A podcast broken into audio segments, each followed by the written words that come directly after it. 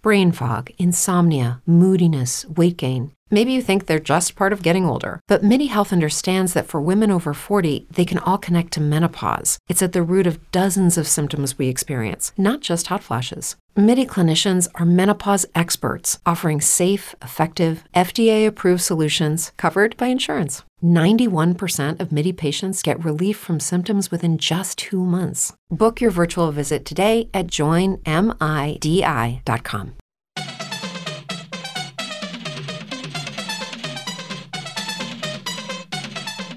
Ciao a tutti, sono Davide Gatti e questo è un nuovo episodio speciale di Survival Hacking, una trasmissione di Runtime Radio, la radio geek.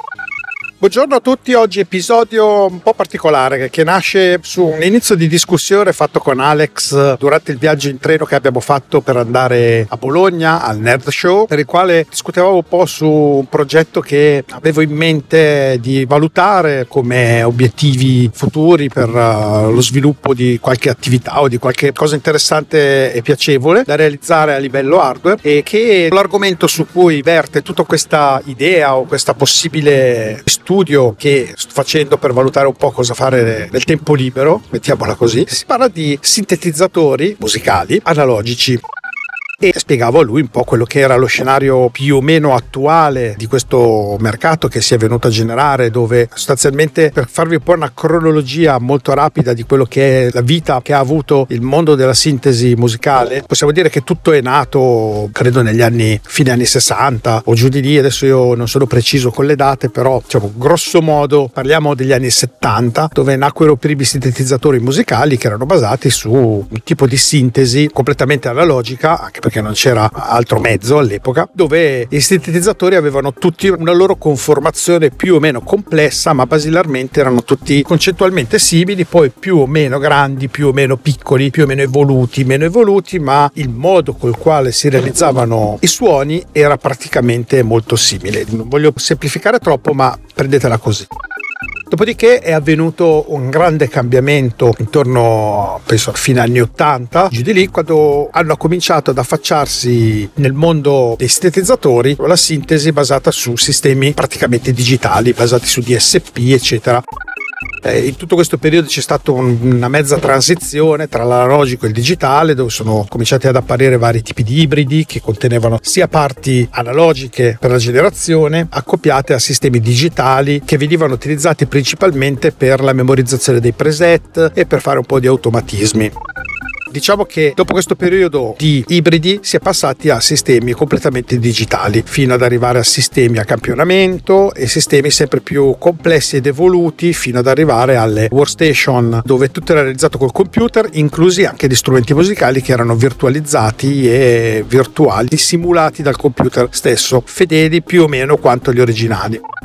Dopo tutta questa evoluzione che ci ha portati ad avere studi di registrazione molto complessi in spazi molto ridotti, facendo uso solo di computer molto potenti, sto sempre molto semplificando tutto per, per, per darvi un'idea, eh, niente di che, è ricominciata una certa passione, una certa moda da parte di tutti i musicisti nel rivoler le sonorità di questi strumenti degli anni 70-80 e quindi si è ritornati alla ricerca di quello che è il suono analogico 行こう。Chiaramente molte case costruttrici che realizzavano questi prodotti hanno prodotto il loro equivalente digitale come plugin da installare sui vari computer, sia su Windows che su Mac OS X eh, e su tutte le varie piattaforme. Ecco che per esempio, facciamo un esempio proprio molto banale, la Korg che faceva il suo prodotto interessante analogico, prendiamo l'MS20, un sintetizzatore monofonico abbastanza classico che è ricercato, ha fatto ovviamente il prodotto completamente digitale sotto forma di plugin e che si chiama uguale e che ha lo stesso aspetto visivo a video e che fa le stesse cose regolando i vari controlli. Quindi diciamo del tutto simile, realizzato dalla stessa ditta, quella che ha progettato il prodotto fisico, con lo stesso criterio e ne ha fatto uno virtuale che fondamentalmente funziona allo stesso modo. Poi dopo acusticamente qualcuno di bocca buona si accontenta e si illude di avere lo stesso, le stesse sonorità, mentre invece ovviamente il musicista più accurato ovviamente riesce a individuare la differenza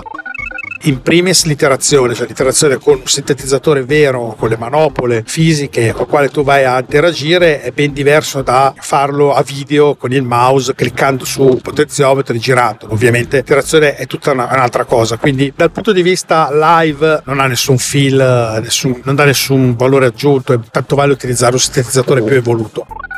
mentre invece avendo il prodotto fisico reale dà tutto un altro tipo di sensazioni, sia il musicista che è molto più appagato, soprattutto anche come suono è sicuramente migliore, anche se è un prodotto di 40 anni fa. Eh. La Korg stessa a questo punto, visto che ha grande interesse da parte di tutti i musicisti che insomma vogliono, volevano, cercano, pagano cifre incredibili nel cercare di accaparrarsi uno di questi strumenti di 40 anni fa in buone condizioni, ha deciso a un certo punto di mettere in produzione fisicamente il prodotto come lo aveva prodotto a suo tempo, quindi di riproporre oggi uno strumento di 40 anni fa e quindi produrre tutta la linea che produceva i prodotti più famosi che all'epoca avevano avuto maggiore successo e che oggi sono molto ricercati, sono stati riprodotti oggi con le tecnologie però moderne. Magari sono sempre analogici come sintetizzatori, ma utilizzando componenti prodotti oggi, laddove ci sono componenti per esempio obsoleti, componenti che non vengono veramente più prodotti, sono stati sostituiti da componenti che oggi vengono invece prodotti e che possono in qualche modo assolvere la stessa funzione, magari con una piccolissima modifica circuitale, ma fondamentalmente non dovrebbe cambiare molto a livello sonoro. Bene, questo che ha fatto la Korg come esempio l'hanno fatto praticamente tutti i costruttori, cioè la Roland, Yamaha, tutti, ognuno di loro ha rimesso in produzione i loro prodotti di punta che all'epoca avevano dato un'impronta a queste aziende e un'impronta soprattutto anche ai tempi musicali, cioè in quel tempo la musica prodotta suonava in quel modo perché c'era la Roland che aveva fatto quella batteria elettronica, la Korg che aveva fatto quella tastiera, piuttosto che la Yamaha che aveva fatto fatto quell'altra tastiera, insomma c'erano le sonorità del momento basate su degli strumenti che in quel momento erano appunto disponibili sul mercato e questi hanno caratterizzato sia le sonorità musicali di quegli anni e sia la memoria dei musicisti che li hanno utilizzati. E questi musicisti che oggi sono ancora operativi, quando ritornano ad avere fra le mani uno di quegli strumenti, a parte il discorso proprio di memoria, di ah che bello, questo me lo ricordo, ero un ragazzino quando giocavo con questo, ridanno un flusso di, di creatività e di, di, piacere di avere questi strumenti. Poi dopo c'è invece ovviamente il, il collezionismo compulsivo e quello è un'altra questione questione perché poi ci sono ovviamente persone che in realtà li stanno cercando, li stanno accumulando, li stanno coccolando, li stanno rimettendo a nuovo, ripristinando, stanno facendo tutto un lavoro che è più una questione compulsiva che musicale, nel senso che poi non vengono neanche utilizzati per suonare, ce li hanno, in qualche modo si bullano di avere, ah io ho il memory moog, ho due memory moog, ho l'Oscar, ho un Operaim, ho questo, quell'altro, insomma, eccetera, però di fatto non suonano, non li usano per suonare. Non sono proprio neanche magari musicisti a volte. Quindi questa grande passione è ritornata negli ultimi dieci anni, direi. Quindi è iniziata prima una grande caccia ai prodotti disponibili sul mercato, che ormai dopo 40 anni cominciano a diventare non solo difficili da trovare, ma anche difficili da trovare funzionanti e in buona condizione. Purtroppo la componentistica elettronica non viene progettato e creato per essere duraturo nel tempo all'infinito. All'interno ci sono degli elementi che, si vogliono o no, si deteriorano. Un circuito integrato probabilmente durerà in eterno, magari, eh? Mm, una resistenza durerà praticamente in eterno, però ci sono alcuni componenti che sono destinati comunque a morire, bisogna ricondizionarli, poi dentro i sintetizzatori analogici hanno moltissimi potenziometri che sono tutte robe che si ossidano, che smettono di funzionare, la tastiera che usa delle molle con dei contatti che si ossidano e quindi non suonano più, ci sono un sacco di cose che si deteriorano, a parte poi il fatto che sono fatti parzialmente di legno, eccetera, sempre quelli molto vecchi. Ecco, questa ricerca che ormai sta diventando una ricerca, è un po' come il retro gaming, eh, la ricerca di cose molto antiche sta diventando veramente un dissanguamento perché è una, una roba che voi pensate che nel momento di transizione tra la sintesi analogica e la sintesi digitale la gente, scoperti i nuovi sintetizzatori digitali che erano in grado di fare delle sonorità allucinanti, proprio, cioè, proprio sconvolgenti, quelli analogici avevano perso completamente fascino, cioè erano diventati improvvisamente dei rottami perché non, cioè, facevano dei suonini, erano poi gran parte erano monofonici, addirittura pochi erano polifonici perché i polifonici costavano un sacco di soldi. Ti esce un DX7, una tastiera che costava quanto il più bel sintetizzatore polifonico analogico attualmente disponibile sul mercato. Questo sintetizzatore faceva delle sonorità allucinanti, era compatto, piccolissimo rispetto a sintetizzatore analogico equivalente, era fantastico, memorizzava preset, aveva un display, aveva un sacco di parametri, faceva suoni incredibili, aveva già l'implementazione MIDI, era bello, costava praticamente anche poco, tra virgolette, rispetto ai prodotti concorrenti analogici. Insomma, tutti hanno praticamente in quel momento davvero buttato via i sintetizzatori analogici. In quel periodo non li voleva più nessuno, cioè li potevi solo che o tenerti lì a fare la muffa, che poi non li utilizzano più, oppure svenderli. Cioè un sintetizzatore, per esempio, per fare giusto un esempio, un sintetizzatore tipo un uh, Prophet 600, che è una tastiera che ormai è diventata rarissima, anche un Oscar, facciamo l'Oscar che è ancora più raro. Oscar è una tastiera che non conosce quasi nessuno, comunque quello era già mezzo ibrido aveva dentro uno Z80, quindi aveva già un microprocessore, poteva memorizzare preset, però fondamentalmente di base era un synth analogico con i suoi centinaia di potenziometri, però era già uno di quelli avanti. Però è, è stato talmente una cometa che non ne sono stati fatti moltissimi, ha avuto il suo momento post di rinascita. Comunque, nel momento in cui si è manifestato questo nuovo mercato di sintetizzatori super evoluti e potenti, questi analogici, tra virgolette, venivano praticamente buttati via, non li voleva più nessuno e tutti se ne volevano liberare istantaneamente per accaparrarsi un D50, un DX7 e compagnia cantante di tutto quello che poi venne dopo.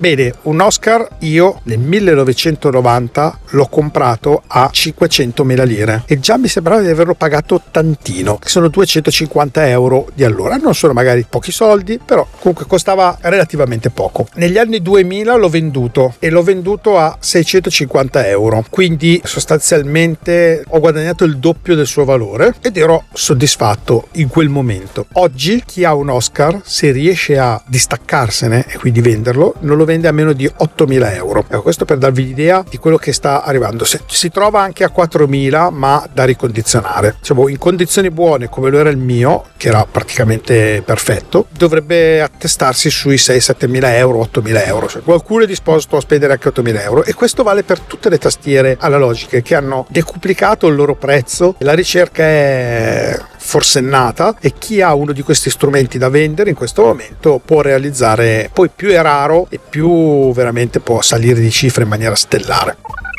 Come dicevo, quindi c'è questo mercato di appassionati che vogliono avere lo strumento, ma non ce n'è, ormai non ce n'è praticamente più. Allora le aziende hanno riprodotto i prodotti che facevano allora con le tecnologie moderne. Quindi adesso il mercato è saturo veramente di tantissimi sintetizzatori proprio realizzati allo stesso modo dell'epoca a costi accettabili, il costo giusto, quello che devono costare oggi, un sintetizzatore simile. Quindi l'Oscar non l'hanno ancora rifatto per il momento e vedremo. Esistono aziende serie proprio le aziende costruttrici stesse che lo rifanno e lo vendono a prezzo giusto, poi esistono delle aziende cinesi o comunque a basso costo che riproducono questi strumenti cambiandogli un pochino il nome, il look, anche perché su certi prodotti sono scaduti i brevetti quindi si possono duplicare, per esempio il Mini Moog che è una tastiera che la stessa Moog ha rifatto recentemente, in tempi recenti, ha rifatto tutta una linea di prodotti, di sintetizzatori di tutti i tipi, insomma ha rimesso in pista tutta la sua linea di produzione dell'epoca che è una delle aziende più famose da questo punto di vista vista sono, i suoi sintetizzatori sono tra i più ricercati, il suono dei Moog che è l'azienda che praticamente ha fatto nascere quasi la sintesi a livello commerciale e musicale, cioè la sintesi a livello di sintetizzatore l'avrà inventato qualcun altro sicuramente, però che l'ha messo in commercio, che ha fatto diventare uno strumento musicale standard il sintetizzatore è stata la Moog.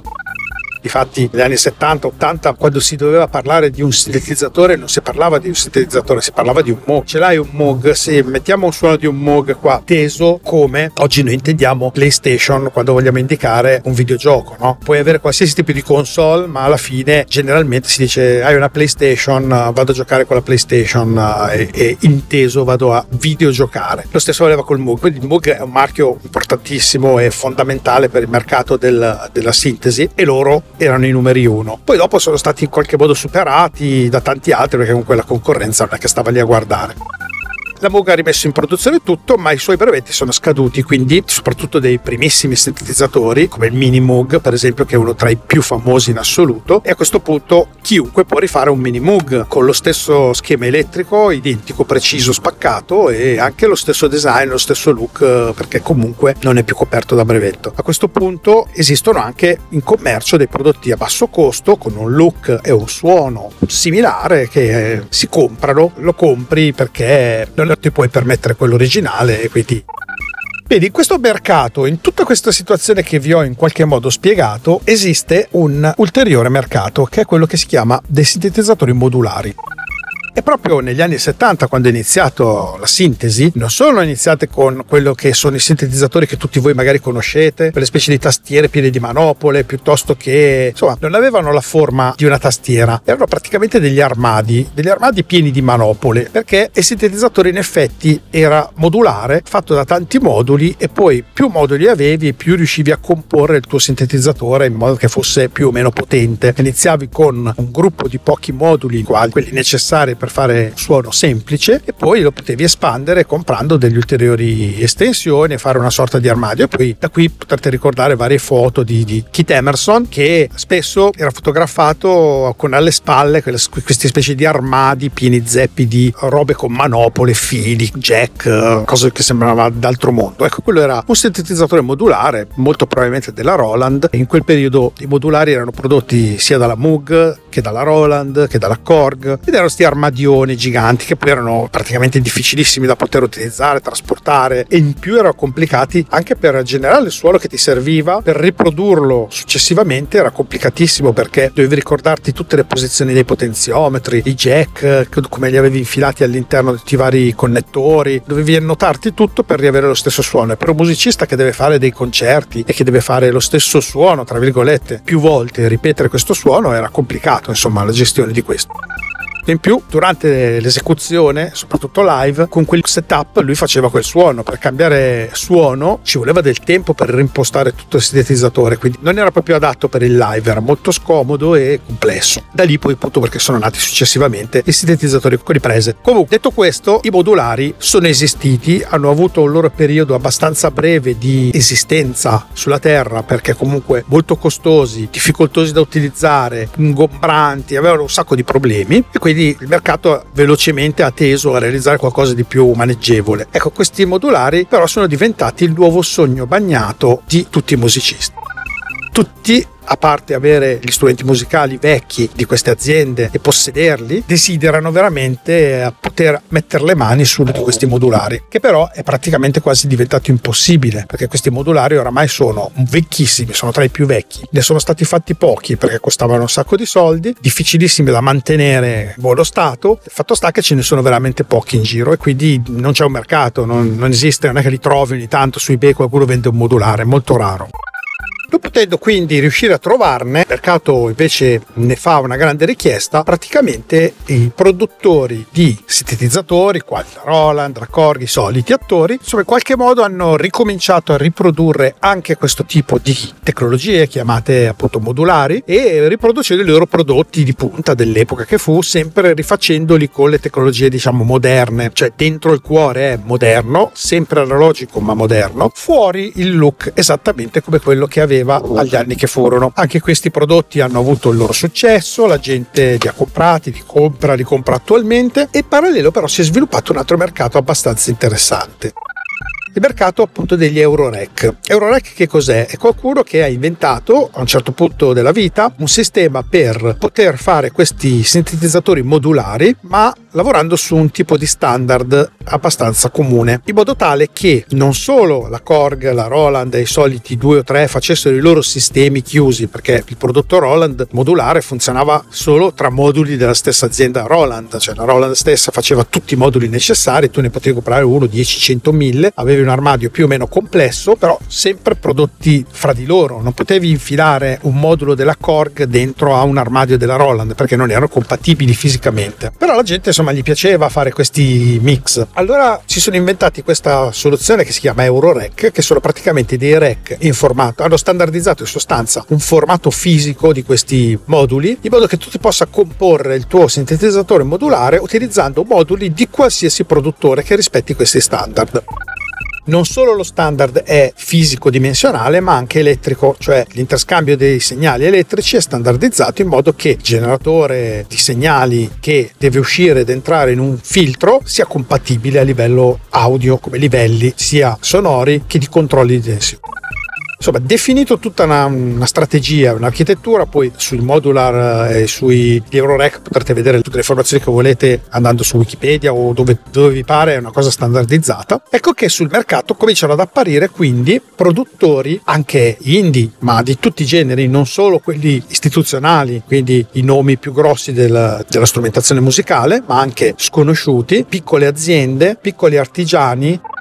piccoli artigiani che magari negli anni 70 avevano realizzato un prodotto che non ha avuto magari un successone incredibile come quelli dei grossi produttori, ma che aveva avuto il suo, suo gruppetto di persone affezionate che piaceva molto utilizzare questo tipo di strumento, ma che non ha avuto il grande successo e la risonanza. Ecco che oggi si ripropone mettendo diciamo, ad esposizione il loro know-how per introdurre all'interno di un modulo quello che era il loro grande successo dell'epoca. Magari era un'azienda molto forte nella realizzazione realizzazione di sintetizzatori per i quali erano apprezzati le sonorità grazie al loro filtro piuttosto che al loro oscillatore, ecco che allora molti ricordano questa azienda per il suo famoso oscillatore, per il suo famoso filtro, per il suo famoso particolare. Ecco che questa azienda si ripropone oggi con quello per il quale lei era famosa, però all'interno di uno di questi moduli EuroRec